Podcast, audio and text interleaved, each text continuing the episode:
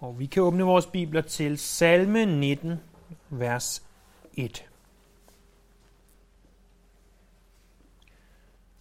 Hvis Gud har talt, så findes der ikke noget vigtigere end at lytte til, hvad han har sagt. Og han har talt. Vi ser i den her salme, salme 19, to måder, hvorpå Gud han taler. Han taler til os for det første igennem himlen, og for det andet igennem Bibelen. Salmen er, ser vi i vers 1, for korlederen en salme af David. David, som har skrevet mange af de andre store salmer, øh, som brugte øh, en stor del af sit liv udendørs, i sin barndom som, og, og i sin ungdom som forhyrte, og som voksen på flugt fra sine fjender, hvad end det var hans svigerfar, eller det var hans egen søn. Så brugte han tid udenfor. Og det mens David har siddet udenfor, så har han skrevet sådan her. Himlen fortæller om Guds herlighed. Velving beretter om hans hænders værk. Dag forkynder det til dag. Nat kun gør det til nat. Der lyder ingen ord, ingen tale, uden at deres røst høres. Deres røst når ud over hele jorden, deres ord til verdens ende. På himlen har han rejst et telt til solen. Den går som en brudgom ud af sit kammer. Den gennemløber sin bane glad som en held. Fra himlens ene ende går den ud og når rundt til den anden. Intet er skjult for dens glød. Herrens lov er fuldkom. Den styrker sjæl. Herrens vidnesbyrd står fast. Det giver den uerfarne visdom. Herrens forordninger er retskaffende. De glæder hjertet. Herrens befaling er ægte, den giver øjnene glans. Herrens ord er rent, det består til evig tid. Herrens bud er sandhed, de er alle retfærdige. De er mere kostbare end guld, end det reneste guld i mængde. De er sødere end honning, end flydende honning. Din tjener lader sig advare af dem, der er stor løn ved at holde dem. Hvem lægger mærke til uforsættelige synder? Rens mig for skjulte synder. Skån også din tjener for de overmodige. Lad dem ikke få magt over mig. Da er jeg udadelig og uden skyld i grov overtrædelse. Tag noget imod min munds ord og mit hjertes tanke. Herre, min klippe og forløser. Salmen kan på sin vis inddeles i tre. De første syv vers er Guds generelle åbenbaring. Det er altså der, hvor den almægtige Gud viser sig og taler til os igennem sit skaberværk. Her åbenbarer han sin majestat, hvor stor han er, hvor vidunderlig han er. Og vers 8-12, det er Guds specifikke åbenbaring. Øh, det er der, hvor at den samme Gud, den samme mægtige herre, han viser sig igennem sit ord. Og her åbenbarer han specifikt sin vilje. Det tredje og sidste afsnit er vers 13-15. Det er her, hvor at når nu vi ved, at Gud taler til os, ønsker vi så at lytte. Så vi kan altså sige i vers 1-12, at Gud han taler. Spørgsmålet står så til os i vers 13 og 15. Lytter du? Så når vi tager hul på de første syv vers, at Gud taler til os igennem himlen, hvad betyder det? Jo, hvem er det, der taler? Der står, at himlen fortæller om Guds herlighed. Himlen og velvingen i den her sammenhæng er det samme. Det er synonymer for den samme ting. Som i al god poesi øh, bruges det samme ord ikke to gange i den her sammenhæng. Og øh, himlen er det sted, velvingen er det sted, hvor solen befinder sig, hvor månen er, hvor skyerne er, hvor stjernerne er, hvor planeterne er. En illustration af det her, vores lille solsystem. På et tidspunkt så flyver NASA's rumskib New Horizons i ni år. Hver dag i ni, ni år flyver det ikke med mennesker i, men bare rumskibet. Det flyver ud for at nå til dværgplaneten Pluto, som befinder sig i udkanten af vores solsystem. Det tog den ni år med en eller anden given hastighed. Hvis det samme rumskib med den samme hastighed skulle flyve til udkanten af vores solsystem, Nej, til, til det, vores, det nærmeste solsystem. Udkanten, det er plusser. Men til det nærmeste andet solsystem, så vil det ikke tage 9 år. Så vil det tage 25.000 år at nå dertil. Det, det illustrerer bare en lille smule, at, at vi er bare set fra solsystemerne, så for universets synsvinkel, en lille bitte prik midt i det alt sammen.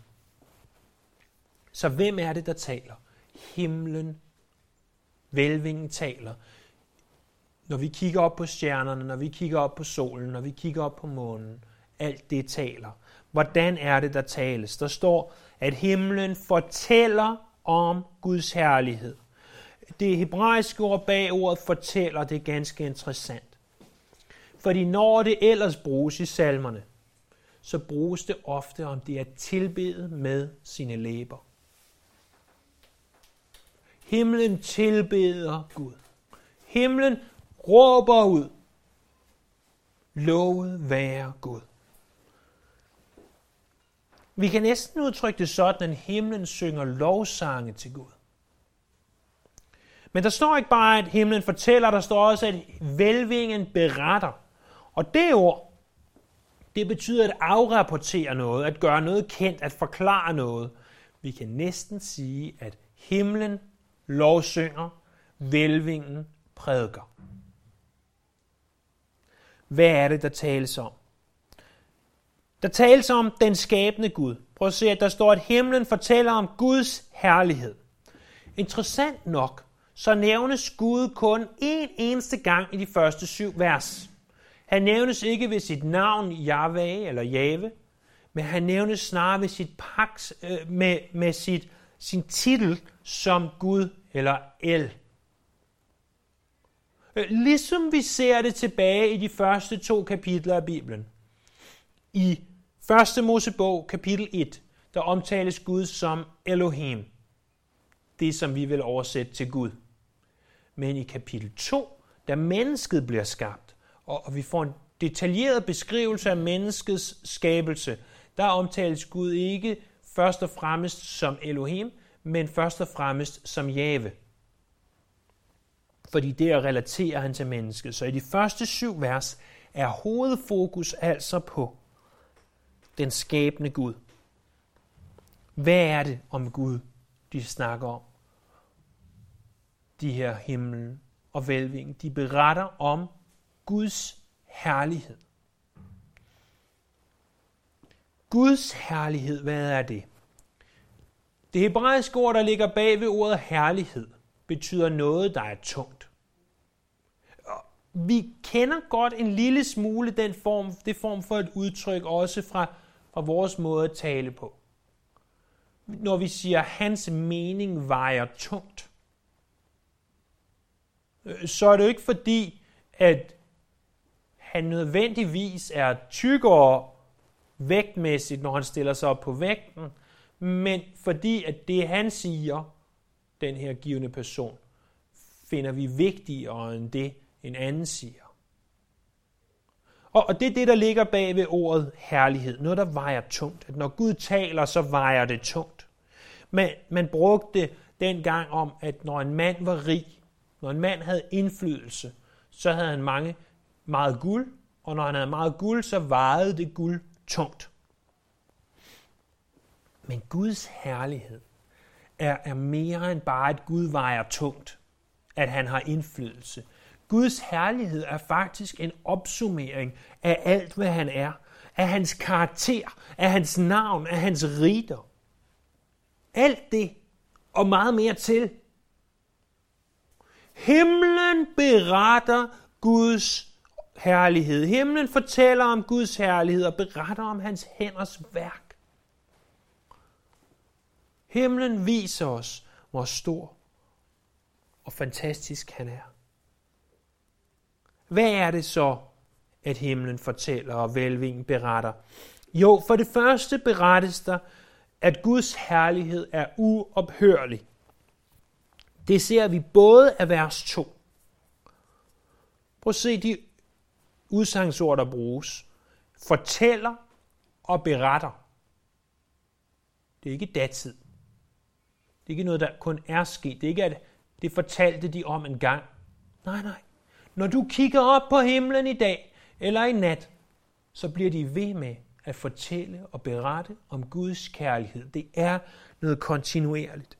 Og det er også det, som vers 3 vidner om. For i dagen forkynder det til dag, og nat kun gør det til nat, at uanset hvornår du går ud og kigger op på himlen, om det var i går, i morgen eller i dag, så berettes der om Guds herlighed. Tidspunktet på døgnet, tidspunktet på året er ligegyldigt. Ordet i vers 3 forkynder er et ord, som bruges om en kilde, der vælger op. Så hvis du nogensinde har været ved en kildes udspring, og se, hvordan vandet bare vælger op og bliver til en strøm, der bliver til en flod, så den kilde, der bliver ved med at vælge op, og, og hvor utroligt det end er, så bliver der ved med at komme vand ud af jorden. Vand, der bliver til den her måske store flod.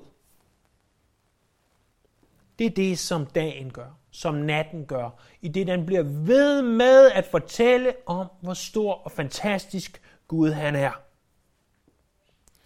I vores danske oversættelse af 92, der er vers 3 ikke specielt tydeligt, for der står, nat kun gør det til nat.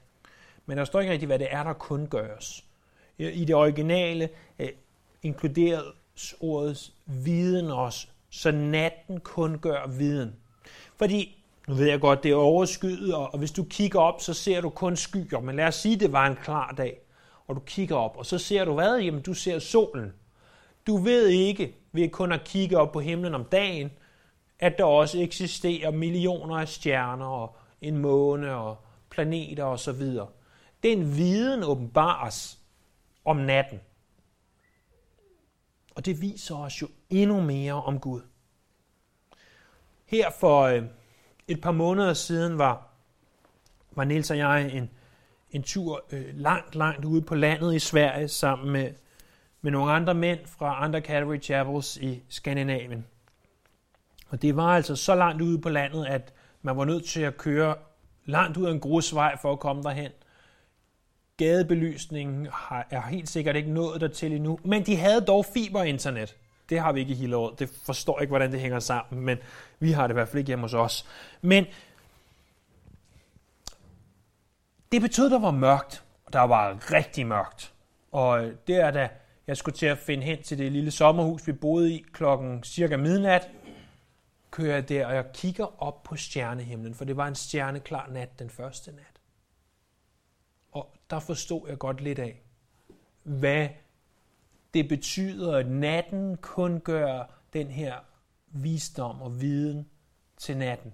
At, at i natten kun gøres der endnu mere om, hvor stor Gud er. For når man kigger ud på de her millioner af stjerner, eller hvor mange man nu kan se med det blotte øje, er nok ikke så mange, men på alle de her stjerner, man kan se, og så tænker, Gud, du har skabt hver eneste af dem. Og, og midt i alt det der, der er vi på den her lille blå planet. Og, og på den blå planet, som jo i øvrigt er ret stor i sig selv, vores jord, der har du sat mig til at tilhøre dig. Hvor er du stor, Gud. Og når, når man så bagefter i forberedelsen til prædiken i dag går hjem og slår op, at det er jo ikke bare de stjerner, jeg kan se. Det er jo ikke, øh, det er jo ikke bare, at jeg kan kigge ud mod verdensrummet, og så kan jeg se et eller andet antal stjerner og tilbede Gud for, at han har skabt alt det der. Når man så går hjem og slår op i en bog, og de siger, at der er 100 milliarder galakser med 100 milliarder stjerner i hver, så tænker jeg, jeg må have skrevet forkert i mine noter. Det kan jo, det kan jo ikke lade sig gøre. Jeg ved ikke helt, hvordan de har talt det, men det, det må de jo have gjort på en eller anden måde. Øh, og, og det er så uforståeligt. Men når vi begynder at tænke over det, så tænk over, at Guds herlighed, alt hvad han er, det ophører aldrig. For det andet, så forkynder de om Guds herlighed, at den er ubegrænset. Prøv at se det i vers 4. Der lyder ingen ord, ingen tale, uden at deres høst, røst høres. Selvom nogle mennesker vil sige, ja, jeg hørte stemmer gennem vinden, øh, så er det nok meget, meget sjældent tilfældet. Øh, fordi vi ved godt, at himlen taler ikke med et menneskeligt sprog. Og det er jo, det er jo på sin vis rigtig, rigtig godt. Fordi uanset om du er en dansker i København eller Hillerød, eller hvor du befinder dig, eller om du er en afrikaner på den afrikanske slette, eller om du er en kineser, der står på den kinesiske mur, eller du sidder på som en sømand på et skib ude midt på stillehavet. Uanset hvor du befinder dig, uanset hvad dit sprog måtte være, så kan du se op i himmelrum. Se, der må være noget større. Der må være noget voldsommere end det, som, som jeg ser her. Og det er også netop det, som, som Paulus han bruger som sit argument i Romerbrevet kapitel 1. Fordi der indleder han efter sin rigtige indledning, øh, så indled, fortsætter han sin indledning med, kan vi sige. Der er, der er ikke nogen mennesker, der har nogen undskyldning. Der er ikke nogen, der skal komme og sige, jeg tror ikke på, at der er en Gud. Det, det, så må Gud vise sig for mig. Han har vist sig.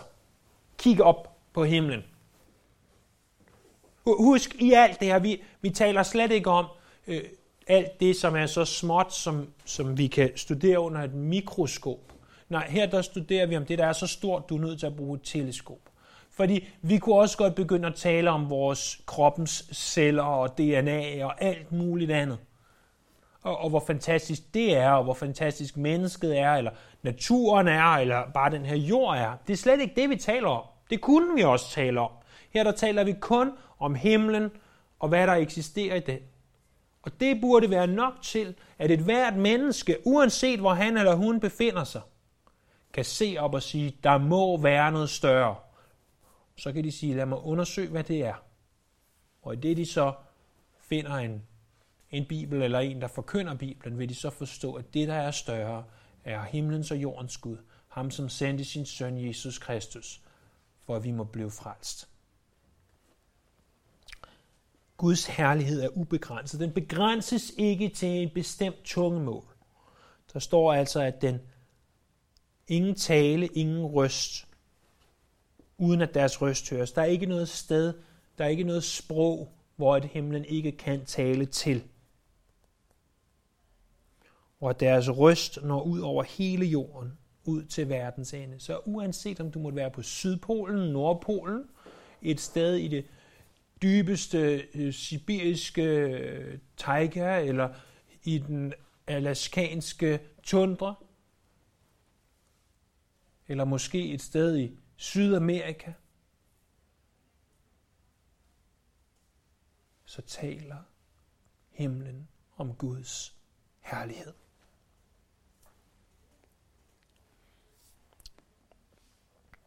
Vi ser os for det tredje, at der tales om, der forkyndes om, der fortælles om, at Guds herlighed er vidunderlig. Det ser vi for det første igennem solens pragt. I 1. Mosebog kapitel 1, vers 16, der læser vi om, da Gud han skabte solen. Solen er øh, som bekendt centrum for vores solsystem her, øh, og øh, den har otte planeter. Pluto blev ekskluderet, øh, smidt ud af planetgruppen øh, for nogle år tilbage, og øh, det er noget, der er sket i vores levetid, at Pluto ikke længere er en planet, men en dværgplanet. Så der er ikke ni, men otte planeter, der roterer rundt om solen øh, med forskellige hastigheder og så videre. Øh, selve solen, den er jo blot 150 millioner kilometer fra jorden det, det er jo egentlig ikke øh, så meget, vel? Øh, mm, men, og den er kun øh, 109 gange større end jordens diameter. Og alligevel, selvom om det er rigtigt, så udgør solens masse, altså dens massefylde, dens tyngde, samlede tyngde her i, i vores solsystem, noget i retningen af 98 eller 99 procent af massen. Det, det er sådan noget helt uforståeligt noget, jeg ikke er klog nok til at forstå. Men David, han skriver, at på himlen, midt i vers 5 der, på himlen har han rejst et telt til solen. Den går rundt som en brudkram til sin kammer. Fra vores perspektiv, der ser det jo ud som om, at der er en solopgang og en solnedgang. Det ved vi godt ikke er teknisk korrekt. Men det er stadigvæk sådan, det ser ud. Og det er stadigvæk det, vi kalder det. Hvis jeg ringer hjem til Lisa, og kig ud af vinduet, se en flot solopgang. Så begynder hun ikke at sige, ah Daniel, du ved jo godt, det ikke er solen, der er, der er gået op, men at det er jorden, der nu har roteret, så vi igen kan se solen. Det er jo sådan noget, jeg kunne finde på at sige til hende, ikke sådan noget, hun kunne finde på at sige til mig. øhm. Men han sammenligner med en brudgom. En brudgom, der står der på sin bryllupsdag. Sådan en, en stolt brudgom. Sådan, det er det, han sammenligner solen med. Hvorfor? Fordi at Guds herlighed, Guds herlighed er pragtfuld. Den skinner. Den er ganske vidunderlig. Og for det andet, så ser vi også solens styrke. Fordi solens styrke sammenlignes med en held, der løber hen over, øh, hen over himlen. Som løber på en løbebane hen over himlen.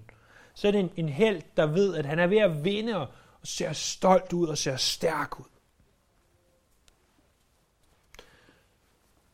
Om dagen er det jo under normale omstændigheder næsten umuligt at se andre, i hvert fald med det blotte øje, se andre himmellegemer end solen, fordi solen lukker alt andet ude med dens, dens lys. Den er jo ganske stærk, og, og vi ved også, at mindre vi ser igennem best, øh, nogle briller, eller det er overskyet, så skal vi ikke forsøge at kigge op imod solen i ret lang tid, før det gør meget, meget ondt i vores øjne.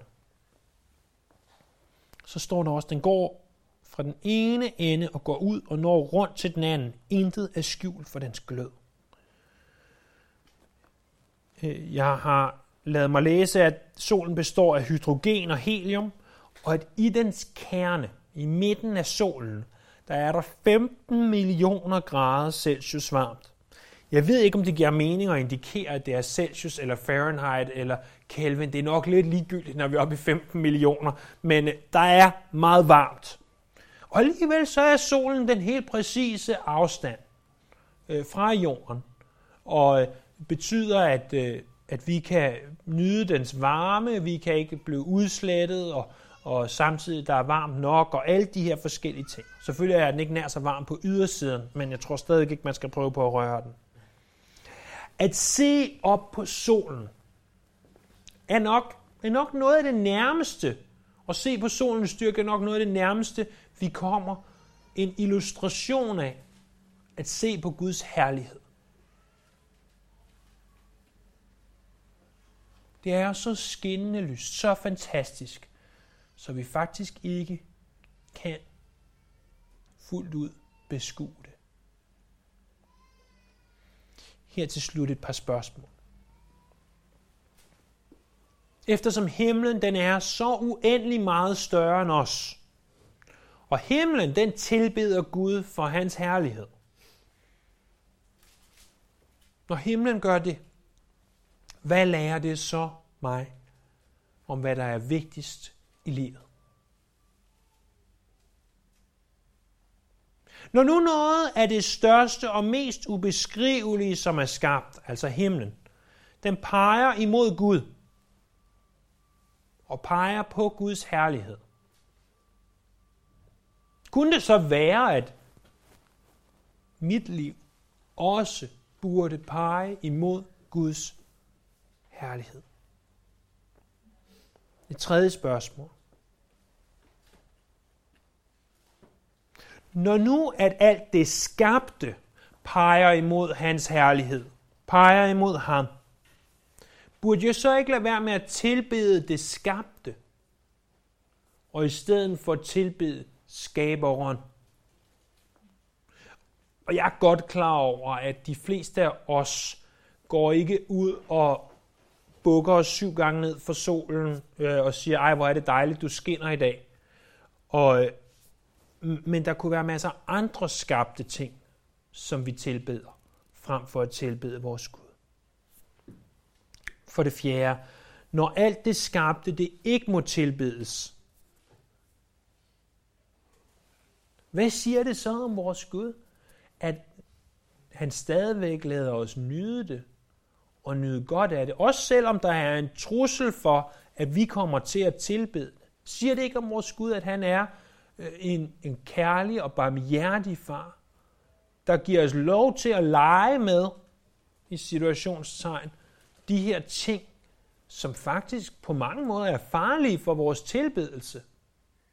Fordi han ved, at han nok skal kunne beskytte os og pege os i den rigtige retning. Og det femte og sidste. Når du ved, at himlen fortæller om Guds herlighed, og velvingen beretter om hans hænders værk, giver det så måske dig lyst til at tilbede ham endnu mere. Vi ser, at Gud han taler igennem himlen. Han siger, jeg, himlen siger, Gud er til. Gud siger, jeg er til igennem himlen. Og næste gang, der vil vi se, at han også taler, ikke blot gennem himlen, men gennem sit ord. Lad os bede sammen. Her må, må de her sandheder, som, som David skrev om for 3000 år siden, må de stå klart for os, så må vi tilbede dig i din herlighed. Vi priser dit navn. Vi lover dig, og vi tilbeder dig. Amen.